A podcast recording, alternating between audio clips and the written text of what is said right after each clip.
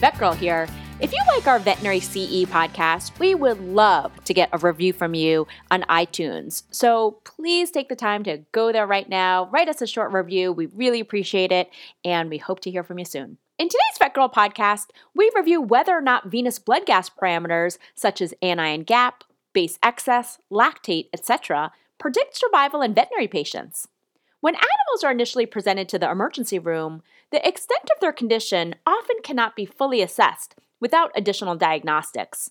Is there a way we can handle questions from pet owners regarding the financial investment in their pet's medical treatment, such as prognosis and anticipated costs of medical care, based on evidence based medicine? We strive to look for indicators in our physical examination findings and in our initial diagnostic workup, such as preliminary lab work or quick assessment tests, to help bolster our understanding of the patient's prognosis. But presently, veterinary medicine is greatly lacking in these indicators of mortality and disease severity. In the veterinary emergency room, blood gases are a quick and easy piece of lab work that can be obtained relatively quickly at the time of triage for dogs and cats. So, Kohen and all out of UC Davis wanted to look at the information that can be obtained off a simple blood gas analysis for possible predictors of mortality. In this retrospective study, they looked at plasma lactate concentrations, pH, base excess, and anion gap in both dogs and cats, and looked for any correlation of these values to an increase in mortality risk.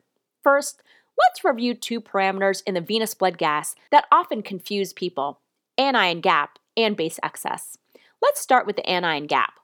Anion gap is the calculated difference between serum or plasma cations and anions.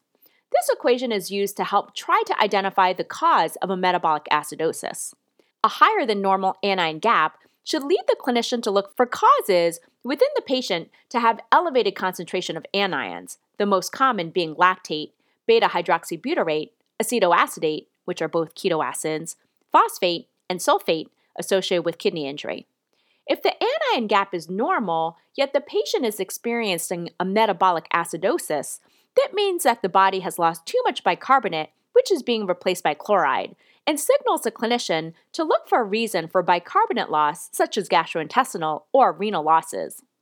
Rarely does a negative anion gap occur, but hypoalbuminemia will decrease the anion gap, and so a corrected equation should be used in the presence of hypoalbuminemia. Next, let's look at base excess. This is VETgirl's go to measurement on the venous blood gas. The base measurement ignores respiratory causes of acid base disturbances and instead focuses only on describing the metabolic contribution to the acid base status. If there is a low amount of base in the body, this is coined negative base excess or a base deficit and represents a metabolic acidosis, for example, negative 15. On the opposite spectrum, a large amount of base in the blood creates a base excess and represents a metabolic alkalosis, for example, positive 15. The anion gap can then be used to help identify whether a metabolic acidosis, base deficit, is caused by addition of too much acid in the blood or too much loss of bicarbonate. If the anion gap is elevated with an existing base deficit, this means there's too much acid in the blood, such as keto acids in a DKA cat. If the anion gap is normal with an existing base deficit, this means that there is too much loss of bases, such as gastrointestinal or renal losses of bicarbonate. So, back to the study. Kohen and al. retrospectively evaluated medical records from dogs and cats presenting to the William R. Pritchard Veterinary Medical Teaching Hospital between January 2010 and December of 2011 that had blood gas analyses performed within two hours after initial presentation. The values were then compared to survival to discharge. A noteworthy limitation of this study is that the authors included euthanasia as a cause of death instead of only analyzing the pets that died as the result of their disease in hospital. We know that financial limitations often play a role in owners' decisions on whether or not to proceed with treatment, so this study's findings may be skewed by the inclusion of euthanasia as a cause of death. Patients were said to have hyperlactatemia if their plasma lactate levels were greater than 2.5 millimoles per liter. Dogs were categorized as having metabolic acidosis if their pH was less than 7.32 and their base deficit was less than negative 4 millimoles per liter. If they fit these criteria for metabolic acidosis and had a concurrent hyperlactatemia, they were further categorized as having a lactic acidosis. Cats were categorized as having a metabolic acidosis if their pH was less than 7.34 and their base deficit was less than negative 5 millimoles per liter. If they fit these criteria and had a concurrent hyperlactatemia, they were also categorized as having a lactic acidosis. A total of 566 dogs and 185 cats had a venous blood gas analysis performed. Of these, about half of the dogs, 53%, and one third of the cats, 30%, were hyperlactatemic. Almost half of the hyperlactatemic dogs had a concurrent acidosis and were labeled as having lactic acidosis, 42%, while a much smaller percentage, 17%, had an elevated lactate without an acidosis. What was interesting to discover is that in the dogs, lactic acidosis was found to be associated with the highest mortality rate at almost 60%, while those that had an elevated lactate and a normal pH had a similar mortality rate to the dogs that had normal lactate measurements. These findings suggest that, in dogs, lactate alone was not a good predictor of mortality, but rather the combination of acidosis and an elevated lactate was a better predictor of mortality. The most common diseases presented by the dogs that had an elevated lactate included, in descending order of incidence, traumatic injuries and hemorrhage, neoplasia, and gastrointestinal disease. Of the cats that were included in the study, again, the majority of cats had a concurrent lactic acidosis, 80%, whereas only 9% of cats had hyperlactatemia with a normal pH. Interestingly, cats with only hyperlactatemia and a normal pH had almost the same incidence of mortality, almost 45%, as the cats that had a lactic acidosis, 49%.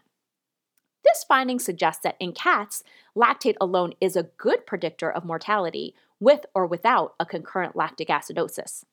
In hyperlactatemic cats, the most common diseases included, in descending order of incidence, urinary tract disease, traumatic injuries and hemorrhage, and gastrointestinal disease.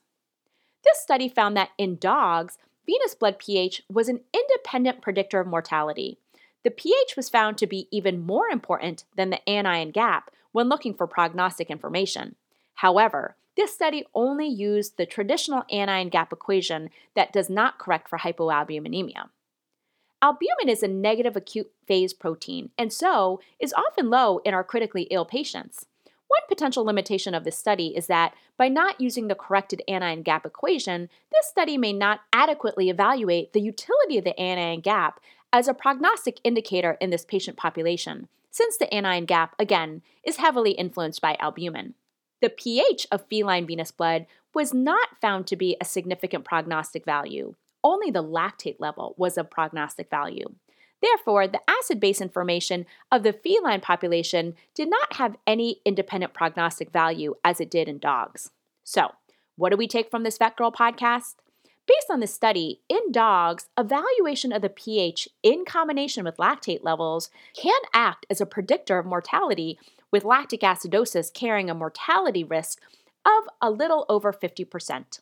However, in cats, they found that initial lactate alone was a predictor of mortality, and the pH or anion gap did not add any predictive value. There are limitations to this study, such as using cases that were euthanized as a cause of death, which opens a door for financial considerations to affect the study results. In addition, the corrected anion gap equation for hypoalbuminemia was not utilized to remove the effect of hypoalbuminemia on this measurement and may have misleading results. That said, this study was really helpful in that it provides some evidence based medicine on counseling pet owners about their critically ill patients with venous blood gas disturbances. When in doubt, make sure you're utilizing your venous blood gas appropriately.